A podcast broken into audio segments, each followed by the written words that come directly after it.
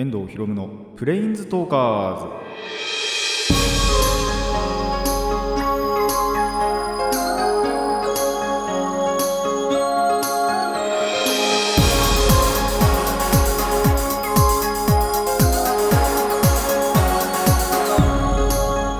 ラジオの前の皆さんこんにちは。遠藤博夢のプレインズトーカーズパーソナリティの遠藤博夢です。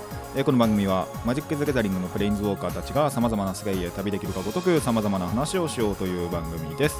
収録日的にもですね、あのー12月に入りましてまあそろそろ1年が終わりますねっていうところではあります。もうこれアップされてるのとかも加味するともう本当にあとどれぐらい？本当に数えるほどしかないんじゃないかなっていう感じなんですけども、まあ、年末年始に向けてねあのバタバタすることが多くなるかと思います。あの頑張っていきましょう。やっぱりね。ただまあ僕の予定何があるかってほとんど何にもないんですけどね。あの前半は特に何もないです。それこそ。後半にはやっぱ入れようかなって思ってる予定もあるんですけどまあ前半はまああれですね。あの録画とかバイトで追われる日々かなっていう。もうバイトがない日は録画を見てバイトがある日はバイトをしてみたいな。とりあえずそれで前半過ごしてまあ給料出てからあの年末にねコミケはやっぱ行こうかなって思いますしまあちょっと行くかわかんないんですけどねまだ。あの何がその出展されるかというかどういうサークルが出るのかによってはあ今回はパスでもいいかなみたいなことにもなると思うんでまあ強いて言うならこれがあるかな程度で。まあそうじゃなくてもあと青春18切符使った遠征とか実はまだ計画を立ててないんですけど。あのーちょっと結構もう23ヶ月前だよな多分言ったのであの計画だけは立てとこうかなって思ったら逆に気持ちだけが先行してあの計画全く立ててないっていう。行こうかな行こうかなというあの気持ちしかねまだ作ってないっていう感じではあるんですけどまあ余裕があればというかあのバイトでまとまった休みとかがあればその時には行きたいかなと思っております。今のところそのまとまった休みが多分なくて普通にそのなんだろうえー、と契約曜日で入るっていうことをやるとあの最大多分2連休しか取れないんですよね。今のままだと。なんでまあどっか変わってもらってその契約曜日じゃない時にあのー入らないとおそらく今のままだとまだいけないかなと。一応青春18切符って12月っていうかその冬の分って1月の初めぐらいまでは使えたと思うんで最悪そっちにしようかなっていうのも考えつつ、あの計画をね立てていかなきゃなと思います。まあ、皆さんももしそういう、まあ、大掃除とかもやっぱり年末年始だとやったりするじゃないですか。どんな家でも多分僕やりませんけど 多分僕はやりませんけどやるのかな？わかんないな。まあやっぱりその仕事じゃないところのプライベートのところでもバタバタすると思うのであの計画をねちゃんと練ってあの頑張っていけるといいんじゃないかなと僕もちょっと計画練って頑張っていこうと思います。ということで ラジオ始めていきましょう。遠藤ひろむのプレインズトーカーズ今回もレッツプレインズトーク遠藤ひろむの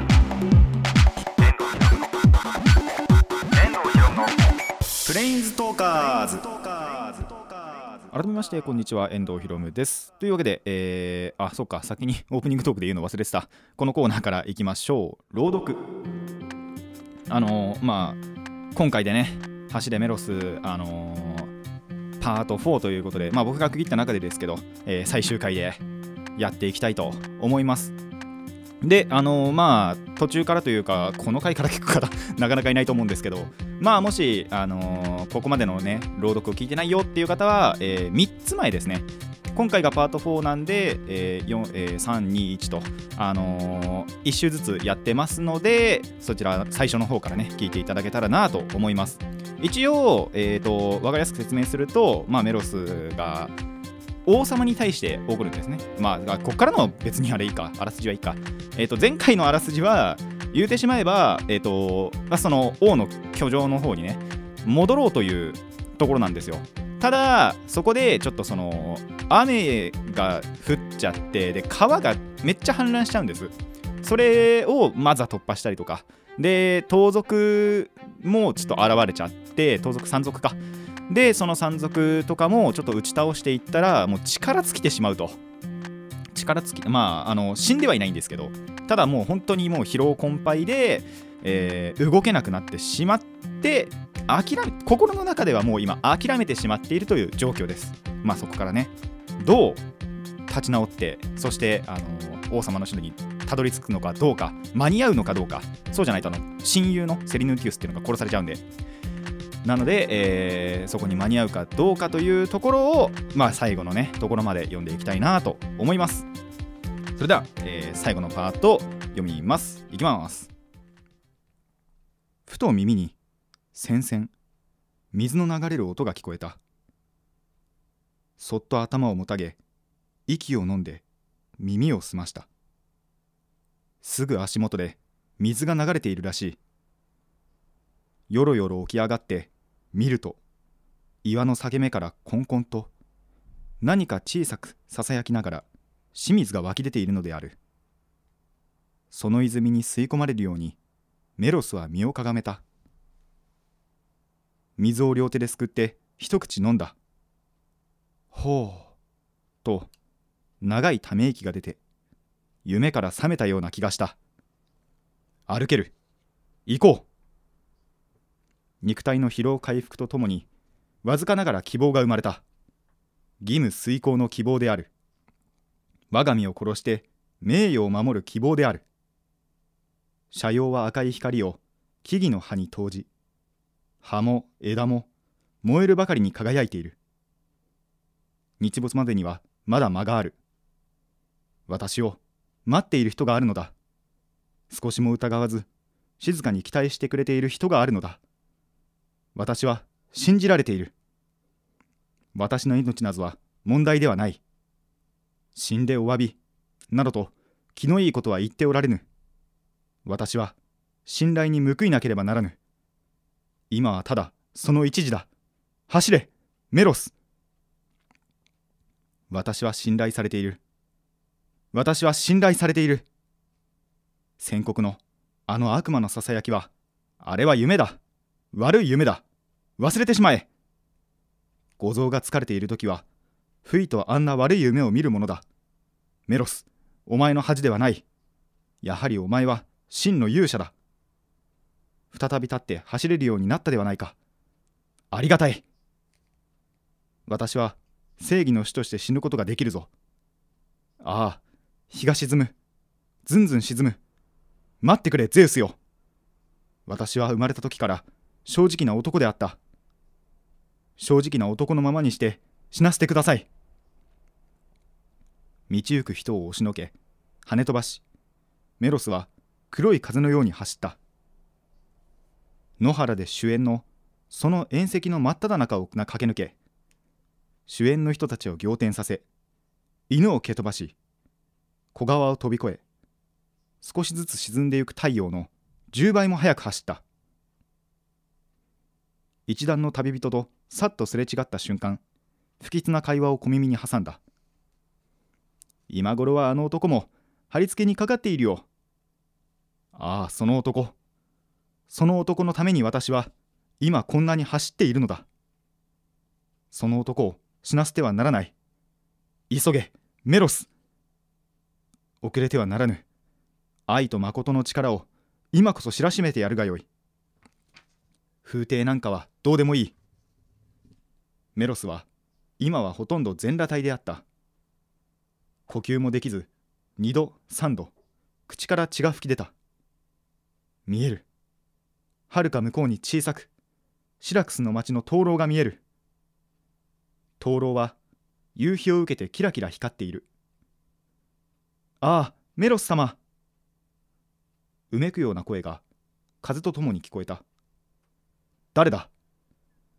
メロスは走りながら尋ねた。フィロストラトスでございます。あなたのお友達セリヌンティウス様の弟子でございます。その若い石工もメロスの後について走りながら叫んだ。もうダメでございます。無駄でございます。走るのはやめてください。もうあの方をお助けになることはできません。いやまだ日は沈まぬ。ちょうど今あの方が死刑になるところです。あああなたは遅かった。お恨み申します。ほんの少し。もうちょっとでも早かったなら。いやまだ日は沈まぬ。メロスは胸の胸の張り裂ける思いで赤く大きい夕日ばかりを見つめていた。走るより他はない。やめてください。走るのは。やめてください。今はご自分のお命が大事です。あの方はあなたを信じておりました。形状に引き出されても平気でいました。王様が散々あの方をからかってもメロスは来ます。とだけ答え強い信念を持ち続ける様子でございました。それだから走るのだ。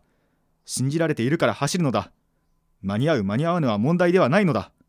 人の命も問題ではないのだ。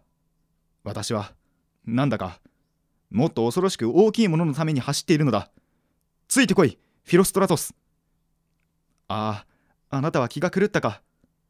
それではうんと走るがいい。ひょっとしたら間に合わぬものでもない。走るがいい。言うには及ぶ。まだ日は沈まぬ。最後の視力を尽くしてメロスは走った。メロスの頭は空っぽだ。何一つ考えていない。ただ訳のわからぬ大きな力に引きずられて走った。日はゆらゆら地平線に没しまさに最後の一辺の残光も消えようとした時メロスは疾風のごとく形状に突入した。間に合った。待てその人を殺してはならぬ。メロスが帰ってきた。約束約束の通り今帰ってきた。と大声で形状の群衆に向かって叫んだつもりであったが喉が潰れてしわがれた声がかすかに出たばかり。群衆は一人として彼の到着に気がつかない。すでに貼り付けの柱が高々と立てられ縄を打たれたセリヌンティウスは徐々に吊り上げられていく。メロスはそれを目撃して最後の言う宣告濁流を泳いだように群衆をかき分けかき分け。私だケイリ殺されるのは私だ。メロスだ。彼を人質にした私はここにいる。とかすれた声で精一杯に叫びながらついに貼り付け台に登り吊り上げられてゆく友の両足にかじりついた。群衆はどよめいた。あっぱれ。許せ。と口々にわめいた。セリヌンティウスの縄はほどかれたのである。セリヌンティウス。メロスは目に涙を浮かべて言った。私を殴れ。力いっぱいに頬を殴れ。私は途中で一度悪い夢を見た。君がもし私を殴ってくれなかったら私は君と抱擁する資格さえないのだ。殴れ。セリヌンティウスは全てを察した様子でうなずき形状いっぱいに鳴り響くほど音高くメロスの右方を殴った。殴ってから優しく微笑みメロス私を殴れ。同じくらい音高く私の方を殴れ。私はこの3日の間たった一度だけちらと君を疑った。生まれて初めて君を疑った。君が私を殴ってくれなければ私は君と抱擁できない。メロスは腕にうなりをつけてセリヌンティウスの方を殴った。ありがとう。友よ。二人同時に言い皮脂と抱き合いそれから嬉し泣きにおいおい声を放って泣いた。群衆の中からも虚偽の声が聞こえた。暴君ディオニスは群衆の背後から二人の様をまじまじと見つめていたがやがて静かに二人に近づき顔をわからめてこう言った「お前らの望みは叶ったぞ。お前らはわしの心に勝ったのだ。真実とは決して空虚な妄想ではなかった。どうかわしも仲間に入れてくれまいか。どうかわしの願いを聞き入れてお前らの仲間の一人にしてほしい。どっと群衆の間に歓声が起こった。万歳！王様万歳！一人の少女が火のマントをメロスに捧げた。メロスは孫ついた。良き友は気を利かせて教えてやった。メロス君は真っ裸じゃないか。早くそのマントを着るがいい。この可愛い娘さんはメロスの裸体をみんなに見られるのがたまらなく悔しいのだ。勇者はひどく赤面した。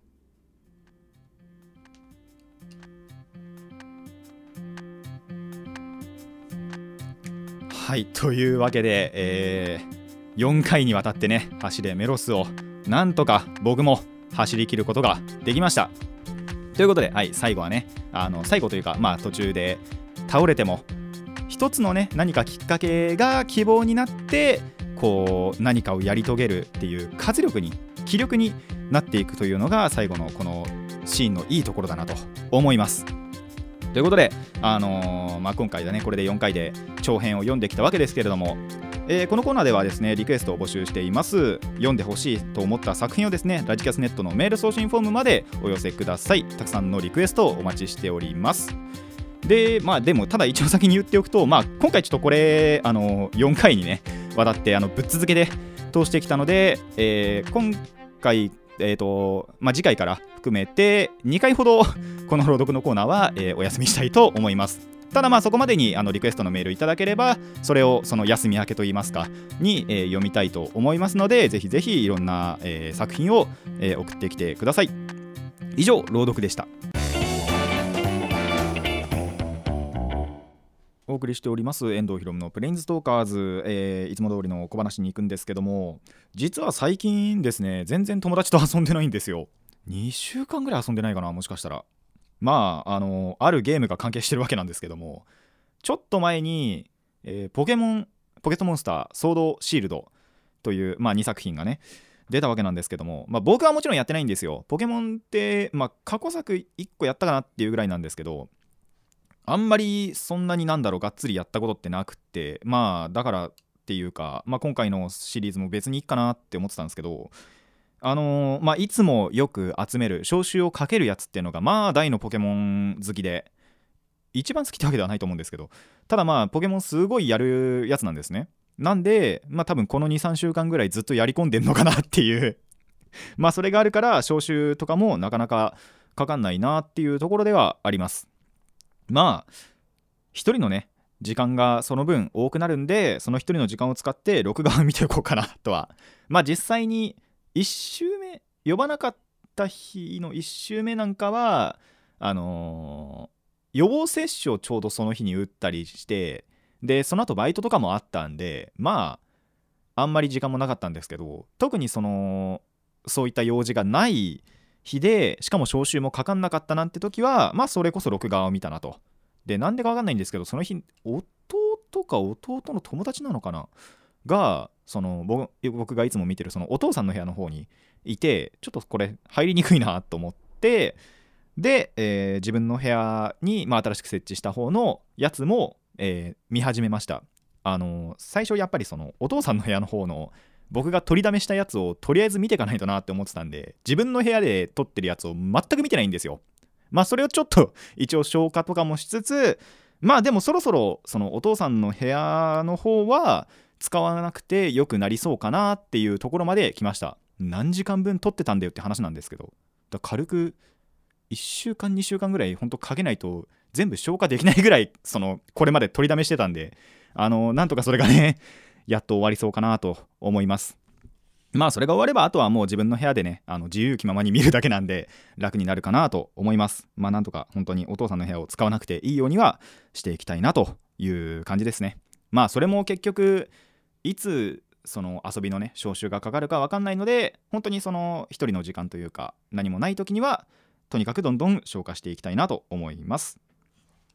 じゃあ、あのー、コーナーの方普通に行きましょう、えー、コーナーはこちらです。トレンドの話。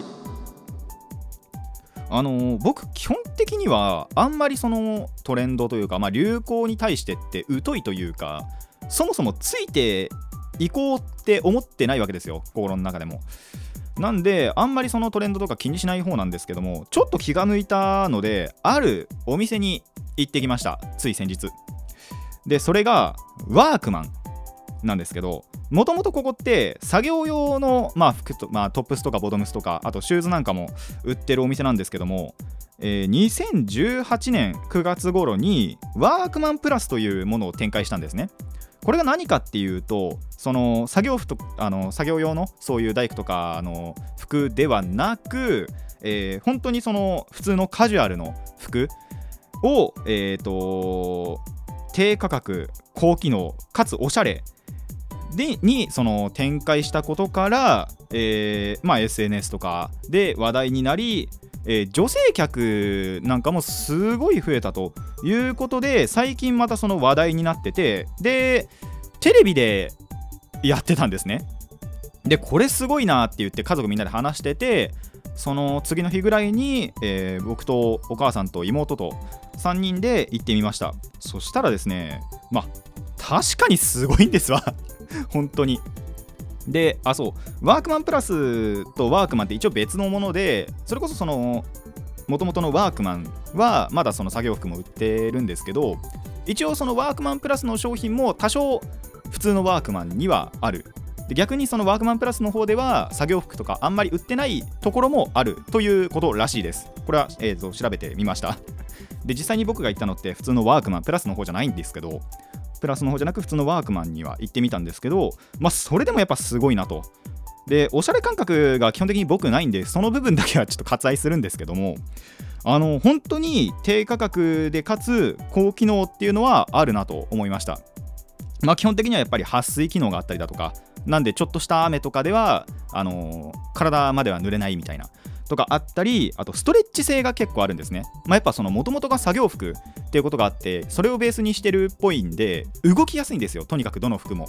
あのやっぱ普通のなんだろうジャケットとかって着るとちょっと動きにくくなるじゃないですか。肩周りっていうか。それもそのストレッチ性がちょっとあるおかげであの動きやすかったりとかっていうのはまあ僕もやっぱ着てて思いましたしお母さんもすごいってあの言ってたんで。やっぱそういうのもあるなと。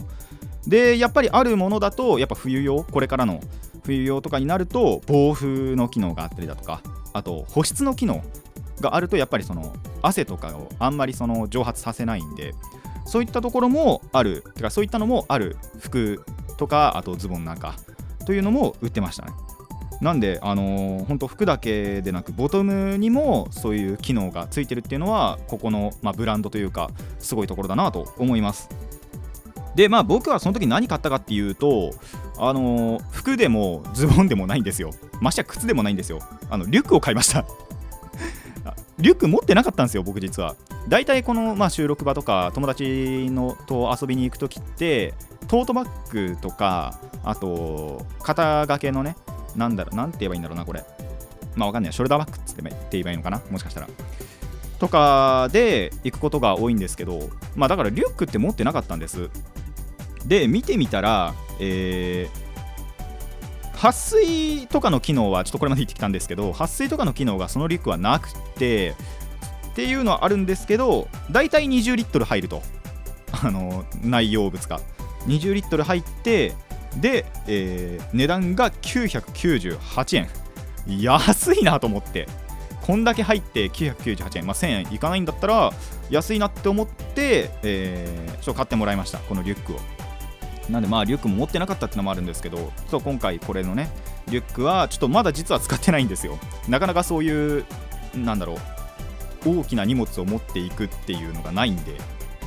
まあそれこそあのオープニングの話につながりますけどあの岩手っていうか、まあ、青春18切符で遠征行く際はこれ、まあ、持ってってみようかなとは思います。なんでまあ本当使用感とかもまだわからないわけなんですけど、まあ、これからね本当に使い倒していきたいなと思います。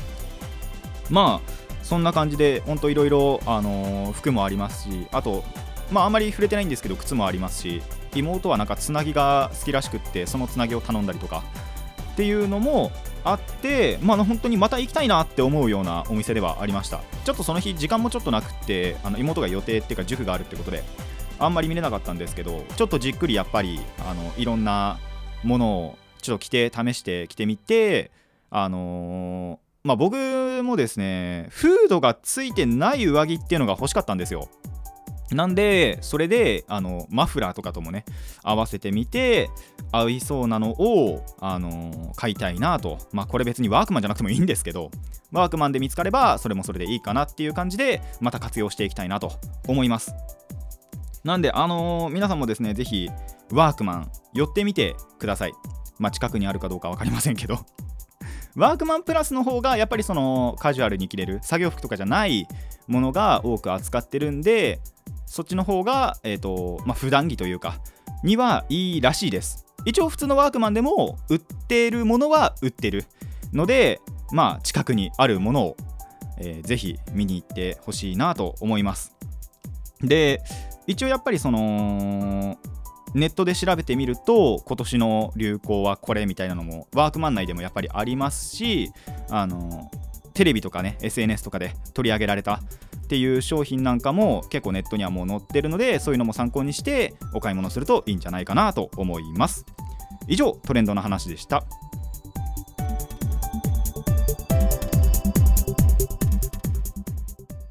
遠藤ひろむのプレインズトーカーズそろそろお別れのお時間になってまいりました。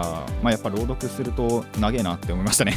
長編でしかもまあパート分けのところで一番長いところだったと思うんであのー今回もねコーナー2つということになってしまいましたが一応次回次次回と、あの朗読は休むつもりなのでそこで、まあ、これまで話したかったことなんかもちょちょい話していこうかなと思います。あの実は前回話したかったってことも今回話したこのワークマンの話ではないんですよ。なんでちょっとまとめてでもう一個その話したい話題っていうかおすすめしたいっていう作品が出てきたのでそこは、えー次回にちゃんと話そうかなと。まあ多分本当特にないと思うんですよねそれが話すこと。ないと思うんであのその辺の話をちょっとまとめてしていきたいかなと思います、まあ、ちゃんと30分以内でね。時間にはあの気をつけながらやっていこうかなとは思います。でえっ、とまあそのそうワークマンの話ですね。実はあのテレビでやってたのがえっ、と日曜日とかだったかな。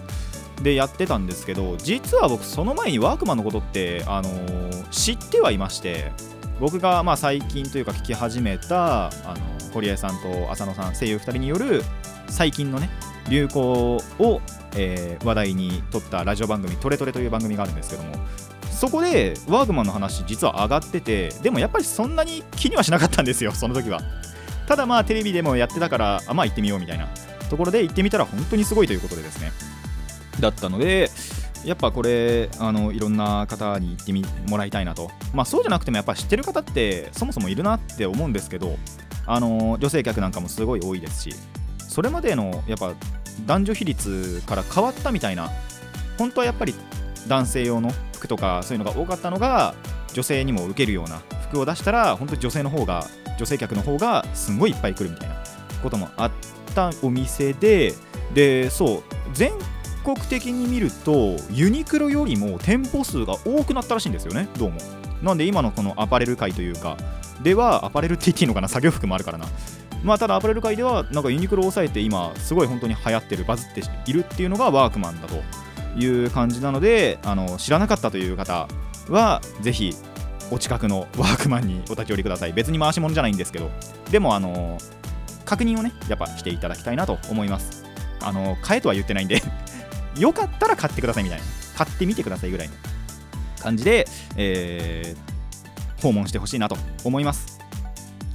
えこの番組ではお便りを募集しています。疑問や反論意見はもちろんのこと朗読してほしい作品も募集しております。どのお便りもラジキャスネットのメール送信フォームまでお寄せください。たくさんのお便りお待ちしております。まああのー次回次回と朗読あのお休みする予定ではあるのでその休み明けにリクエストは読みたいと思います。えーそれでは今回はここまでといたしましょう。遠藤ひろむのプレインズトーカーズここまでのお相手は遠藤ひろむでした。また次回もレッツプレインズトーク